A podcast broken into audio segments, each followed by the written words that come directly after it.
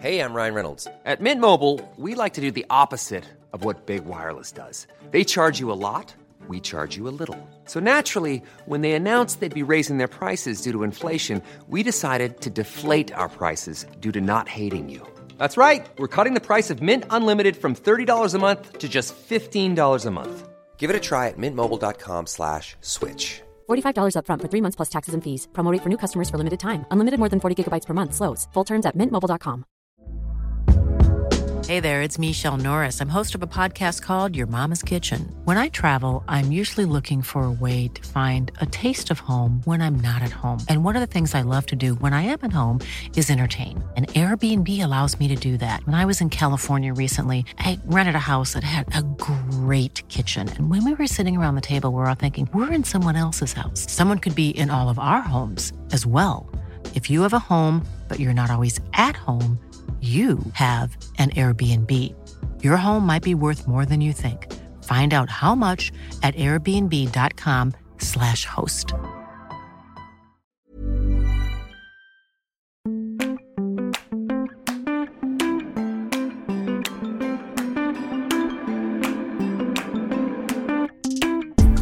You're listening to Talking Landscape, podcast which explores the big issues surrounding placemaking, identity, nature, and the environment through conversations with leading landscape architects. I'm your host, Paul Lincoln, editor of Landscape, the journal of the Landscape Institute. In this episode, we're looking at how public space has been designed by and for men, and how this can have potentially deadly consequences for women.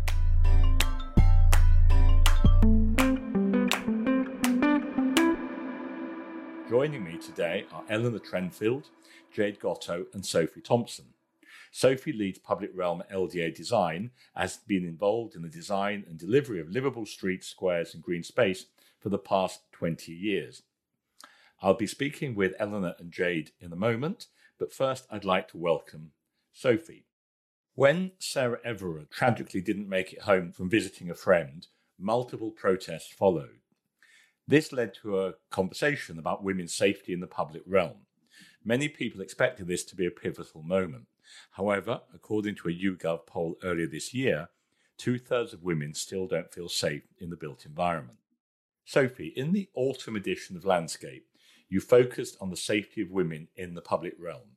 Why is this such an important issue? It's such an important issue, Paul, because beyond the most extreme cases of violence, we know that concerns around personal safety are an everyday experience of women and girls. For example, women take certain routes, steer clear of certain areas, or even don't go out after dusk. And the knock on effects of that are quite profound. So, for example, physical and mental health might be affected because if you start to withdraw from going out in favour of more, more of a housebound life, then it affects levels of physical activity. That leads to stress, anxiety, and then also concerns for per- public personal safety start to also have further effect, reducing opportunities for employment, say, or schooling, socialising, recreation. So it's a societal problem that needs action. And as master planners and designers, you know, that have influence over the landscape and public realm, we have a huge responsibility we need to properly understand how the decisions we make and advice we give to our clients might affect the safety of everyone, and in particular women in the public realm, and ultimately create more inclusive, safe, and equitable cities. You quoted some statistics, very striking statistics, that a staggering two thirds of women surveyed said that they often don't feel safe walking home at night, and more than half of women avoid being out at certain times to reduce the risk of harassment or sexual assault. How does the design of our streets affect how safe women feel? So many factors contribute to feelings of safety. I think one of the main factors is actually about activity and more people. So that's important. Mix of uses. So, you know, right from sort of planning new communities, how you mix uses, the treatment of the edges, the scale of the street, natural surveillance, uh, the frequency of side streets and pedestrian connections and cycle connections, the presence of nature, seating, lighting, wayfinding, and so on. So there's lots of factors that contribute to uh, the, the, feeling of safety um, relating to the built environment. You've designed some very central streets like Alfred Place Gardens in Camden. This is a, a street that used to be just a, a, a through road, a rat run, uh, just off the Tottenham Court Road. It used to be um, quite dark, uh, certainly may well have felt quite dangerous, and it's been transformed. It's won a number of awards recently. Tell us a little bit about your thinking behind the design for Alfred Place Gardens. So uh, Alfred Place runs perpendicular to Store Street. It uh, was a sort of a, quite an everyday sort of London street. It was traffic dominated. It was very much a place to move through rather than a place to spend time. And you know the actual frontages facing uh, Alfred Place are also quite sort of office in nature. So at certain times of the day, you know, weekends and sort of evenings, there was not a huge amount of, of natural surveillance. So we worked with Camden Council to look at how we might sort of develop a vision for sort of closing the street to actually introduce a more nature based and people led solution. So, introducing new types of activity. So, for example, play, planting, which is biodiverse, uh, clear sight lines, comfortable seating, a range of different seating types you know, and lighting has been a really key factor in that as well. We've also introduced pop up power, so there's an opportunity for kiosk and activation. So, whilst we can't change the physical edges to the street, although we're hopeful that now we've improved the street, actually, some of the edges that, that might actually become active that were previously inactive because we've created that value, you know, actually it has had a profound effect. In, in some ways, urban streets are are less challenging, I think, than some of the kind of residential streets you get in more suburban areas, because often you see examples of streets comprising back gardens or substantial setbacks. So there's continuous blind walls, fencing, or hedges. So there's no natural surveillance or no um, vis- visible front door presence. And they're designed again for vehicles as places to move through and not spend time. So there's very limited opportunities for play, for sports, for seating, communal dining, so people are not encouraged to spend time there. And also, there's a lack of often a lack of choice of routes or logical connections and so on. So, I think there's not a one size fits all solution here either. I think you have to take each place and uh, uh, uh, and approach it differently. One interesting aspect of Alfred Place Gardens is the use of lighting. It's quite um, domestic, almost residential, quite low levels um, say a word about the significance of lighting in creating places that feel safe at night. I think you're absolutely right. We worked closely with Michael Grubb's studio on the lighting. So, actually, bringing in specialists, um, I think, is really important who really understand about lux levels and, you know, so you can achieve a place that is compliant. So, on Alfred Place, actually, the lighting the way it's set is very much about um, lighting that can light people's faces that can it's directional and it's a very warm light as well. It's very welcoming and people have described it feeling like a lighting that you get in your lounge you know when you've got your you know and it's quite cozy and i think people feel safe and secure in there and that is really important. But it is quite a specialist area of work actually to get this right and to get the scenes right so the sensors that can detect the different light levels and adjust the light levels accordingly. Another aspect of alfred place gardens is the use of play spaces. There are three or maybe four separate play spaces. Um, there also appear to be many different activities taking place side by side. Again, explain some of your thinking that went into the design of this particular place. Yeah, it was really important actually that we took quite a holistic view to play within Alfred Place Gardens. So, for example, whilst there is three distinct areas where we used um, more probably traditional type of equipment that uh, that people can play on, and it tried to appeal to a range of ages. Actually, play has been incorporated as a very core part of the scheme. So, for example, there is a sinuous sort of sculptural seating edge along the whole length of Alfred Place Gardens, where actually somebody, a young person, can run up and down and play. There's stepping stones, so people are encouraged to use the planting as well as this play. And I think you know, again, there's, it's well researched. When there is play, people often, you know, features of play positively showing this is a place welcome for children. It feels safer and again creates another layer of use. And the more people and more activity you can get into these spaces, you know, the safer they generally feel. In your article, you talk about different sector approaches to safety, including the police, counterterrorism, and security professionals. For example, on some sites, seating is removed to try and prevent loitering. However, on other places, designers are trying to encourage people to dwell in order to make areas safer. Why have people come to such different conclusions on how to make places safe? I think that certain professions with the best of intentions have a very single focused approach and often they work in silos. So their guidance is often focused on security rather than safety, which indeed is very different, and the advice can be slightly misinterpreted uh, as a one size fits all solution. Therefore, because you know, because of that, they perhaps do not fully appreciate the knock on effects of advice given. So I'll take an example. So the Police's Secured by Design's Homes 2019 guidance states very clearly that the development is not to be compromised by excessive permeability by having too many routes to prevent burglars making easy getaways.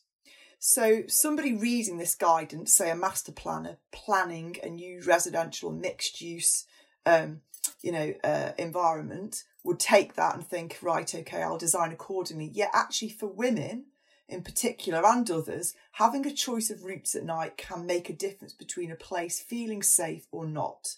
So I think good design requires listening to a wide range of voices, understanding different perspectives and multi layered objectives. Therefore, solutions require nuance and ultimately balance needs to be struck. Now, can I welcome Eleanor and Jade? Eleanor is founding director and Jade is an associate consultant at EDLA Landscape Architects. In the article in the most recent edition of Landscape, you've explained that almost all elements of modern life have been designed around the idea of, to quote, the average male. New research over the past decade and increased awareness over the significance of gender bias have revealed that this poses a very real threat to women's safety. Up until now, most clinical research has been based on the assumption that the male can serve as representative of the species. This is despite growing evidence that women exhibit symptoms differently and have different reactions to drugs. Similarly, since the 1970s, crash test dummies based on male build and weight have been used to evaluate the safety of new vehicles. This is despite women making up half of drivers and showing an increased likelihood of injury in like for like accidents. In the autumn edition of Landscape, you considered how different the world would be if women had played a more significant role in designing it. Eleanor, why is this an important issue for designers today? Thanks, Paul. Um, it's a difficult issue to to kind of talk about, and it's it's brilliant to see an, a whole journal dedicated to women and gender and landscape. So part of the problem is women don't like to be seen as complaining um, or maybe have the confidence to speak out early in their careers for kind of fear of alienating themselves. And then men don't see it as an issue for them um, and potentially don't want to say anything that could be interpreted as insensitive. But fundamentally, it's so important because we're designing spaces for now and future generations. Um, and what we design has a permanence. It's not a coffee, coffee cup or a car or you know something that's transient. So yeah, it's absolutely fundamental that we're talking about it today. Explain how gender bias presents itself in the built environment. Perhaps if, if we could talk about more kind of able-bodied without dependence bias because I think that it's it's a broader range of people that are not being considered. I could share an experience where I've taken a train recently, for, exa- for example. I had to take a train up to Scotland from Kent, and I've recently had a baby, and it was just quite an eye opener for me because myself and everyone else with a pram or wheelchair were squeezed into the only accessible carriage by the toilets, which is a fairly um, unpleasant location, and just made me made us feel we were also fighting for the same space. Uh, made us feel just you know very subservient to the rest of the train community they actually locked my pram into a luggage area because there was no space for the pram in the carriage. And then I spent probably the last 10 minutes of the journey rushing up and down the carriages trying to find someone desperately to open it before my stop. So I think that's just a you know really good example of how unconsciously people just don't think about these things. As landscape architects, how do you incorporate designing for women into your work? I think at a basic level, it's designing features that mean a safer and more welcoming space for all. So, you know, things like sight lines, lighting, street trees, frontages onto the streets. But it, it's kind of more nuanced than that as well, because you also need to design for character and you have to balance up quite a lot of kind of competing issues things like lack of thought to lighting and locked public toilets, um, places that can be made to feel intimidating, such as narrow paths where acoustics highlight the echoes of your footsteps, or something that you really need to pay attention to as well in, in designing spaces for women. And the question for Jade if we take the example of a public park, what might inclusive design look like? Or if we take the example of a residential street, again, what might inclusive design look like here? As Eleanor said, I think there's physical things we can do. So the sightlines, the low planting, well lit routes. We also kind of need to think about how these spaces are used by all groups. The Make Space for Girls campaign are very good on this, on um, how teenage boys and teenage girls use spaces. And if girls aren't thought about within the, the design process, it becomes by default a male space what's really important is that women are at the table from the start of the design process and it's it's not just having a kind of equal number of men and women at the table. It's about listening to the female perspective and experience and i think that's probably the most important thing because if you're not doing that again by default it's going to go towards a male bias. Just to make another point on that as well in terms of designing new park spaces a lot of that is linked to policy. So you've got um, policies that you need to comply with in terms of open space and play. And those place policies in local authority documents don't recognise the different ways in which boys and girls use play space or public space for that matter. So you're you're fighting against policy issues as well um, when you're starting to look at the design of these spaces. In the article, your colleague Georgia Timpson said, and I quote, public realm needs to be designed so that women can be seen but not watched. What does she mean by this, and what might this look like? When you're in areas with higher footfall that are busier, there's a, a collective seeing, so you're going to feel safer. Whereas to be watched feels more sinister. It's often about the male gaze, and it and it gives you a feeling of vulnerability and a, a lack of safety. So really, they're two opposing atmospheres that you can find yourself in. And a question for Eleanor Is it possible for men to design effectively for everyone? And why does the makeup of design practices matter when it comes to creating more inclusive spaces? Yes, possibly. But I think it's worth having the broader life experience and perspectives at the table. I think there's particularly an emphasis in architecture about the big idea, the big concept, the big master plan, the big ego. But I think that designs can only be richer if we're all involved in all all challenging ideas. It's having a collaborative approach, and so I, th- I think women do have to be at the table. I don't think that men can design effectively for everyone. I think the female perspective and experience has to be taken into consideration. The Matrix Feminist Design Cooperative, which operated in the 1980s and 1990s, famously highlighted how buildings and spaces can be sexist the abiding image is of a woman with a buggy trying to navigate an underpass at Elephant and Castle in South London. Their pioneering work remains highly pertinent to this day. What progress do you think the industry has made since they were doing their work? Just looking at the dates, I think that's quite upsetting, but we're still talking about the same thing. And actually, on our day to day lived experiences, some of it isn't getting any better. There's there's often curbs that I'm walking along which have, you know, lampposts right in the middle of them or, you know, bollards that aren't very sensitively thought through. Um, we're definitely talking about it more, but whether we're making enough change is debatable. Um, I think the industry is definitely changing, and the you know the time of my career, I've seen the the makeup of client teams um, and design teams change quite considerably to be much more broad in terms of diversity and uh, and gender. So so from that point of view, it's you know very positive. Jade, you said that if women were present in all the professions that created space, nature would have historically been much higher on the agenda. Tell us a little bit more about that. Traditionally, the male narrative in urban design has often been about power and statement, and it's a fairly kind of capitalist stance. and the benefits of health and well-being and the sort of direct correlation to nature have been not seen as important and concerns about the environment have been secondary. Um, and today i think we've got to this this point with kind of two paths on how we continue. And we're in this position we have we're realizing we have to take kind of drastic action to reverse the damage that we've created.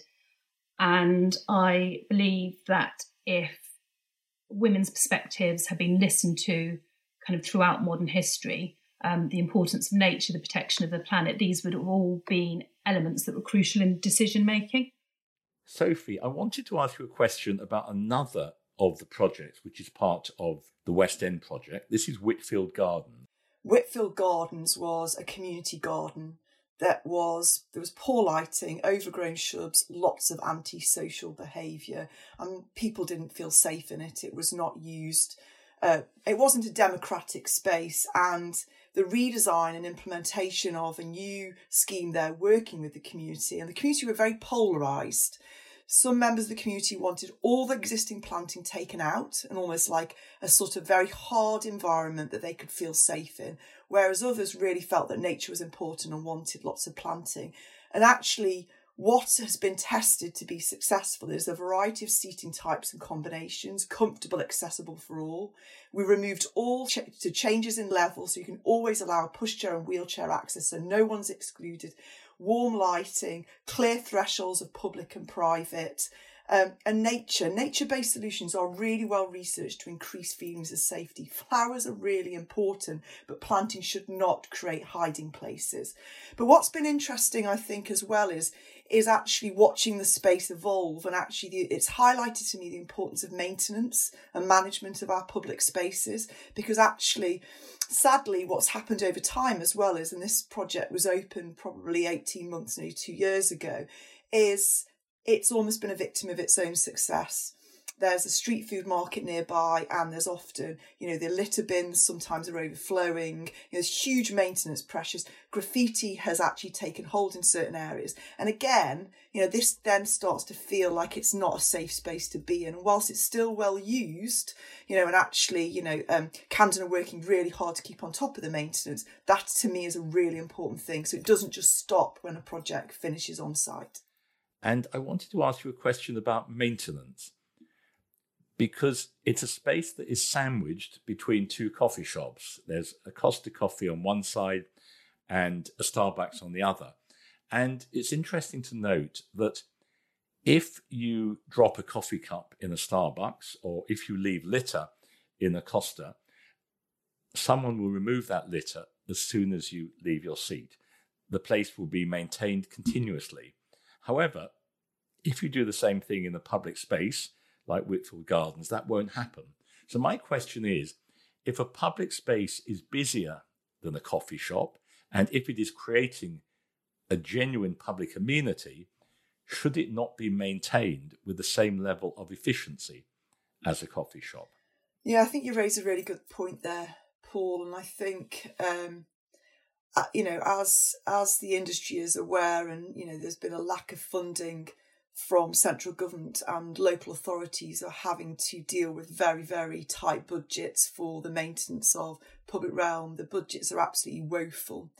Um, so I think there needs to be a greater commitment to actually maintaining these, and I think there are opportunities for potentially new types of models the Fitzrovia, the business improvement district in the area, have street wardens, and again, they've been trying their best to try and sort of spend time and be be, be visible in the space. But again, their resources are limited and you know and actually the community's involvement is really important on this you know. So it's a sort of financial thing and ultimately you know there needs to be a commitment to that but there also needs to be a sense of ownership and you know for communities to take ownership. For example you know the friends of fitzrovia you know the gardens you know the, you know actually having legitimacy to feel like you can actually garden here it's okay. You know this is a shared endeavor i'd also like to close by asking you all a question about edges and gates um, parks were traditionally uh, surrounded by railings, public squares were often gated. Um, a number of new developments have absolutely moved away from this. Um, the Olympic Park does not have gates or railings.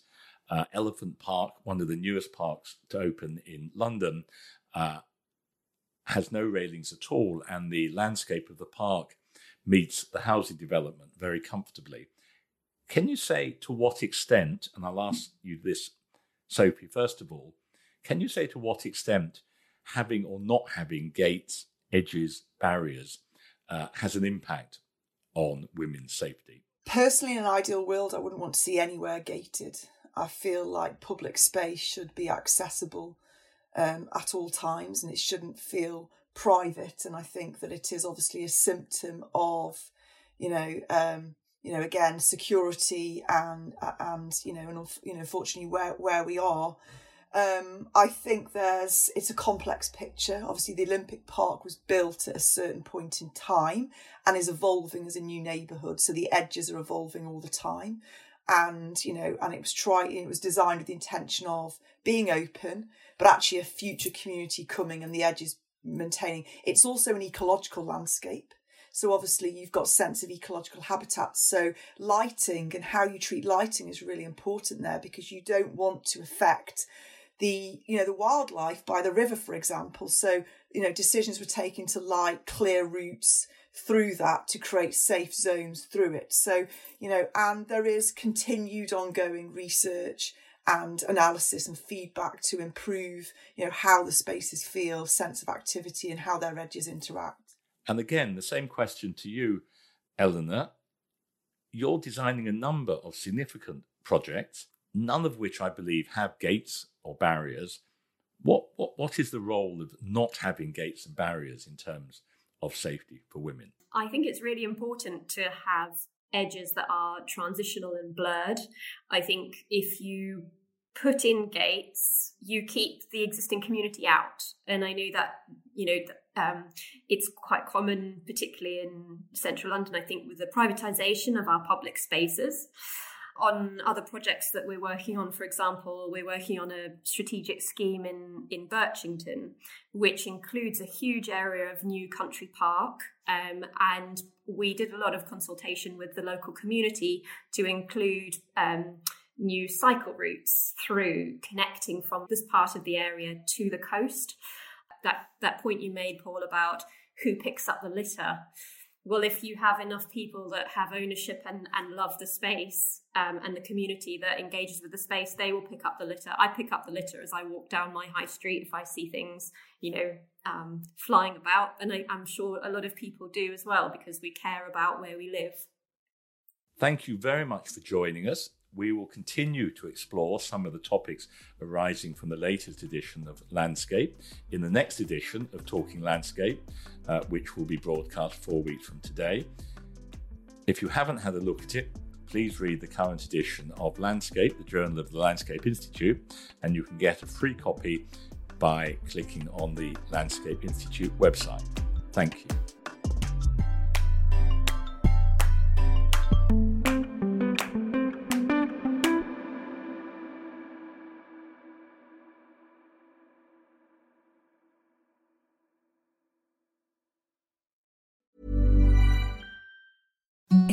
The softest sheets you've ever felt. Now imagine them getting even softer over time. That's what you'll feel with Boll and Branch's organic cotton sheets. In a recent customer survey, 96% replied that Boll and Branch sheets get softer with every wash. Start getting your best night's sleep in these sheets that get softer and softer for years to come. Try their sheets with a 30-night guarantee. Plus, get 15% off your first order at bollandbranch.com. Code BUTTERY. Exclusions apply. See site for details. Hey, it's Paige DeSorbo from Giggly Squad. High quality fashion without the price tag. Say hello to Quince. I'm snagging high-end essentials like cozy cashmere sweaters, sleek leather jackets, fine jewelry, and so much more. With Quince being 50 to 80% less than similar brands.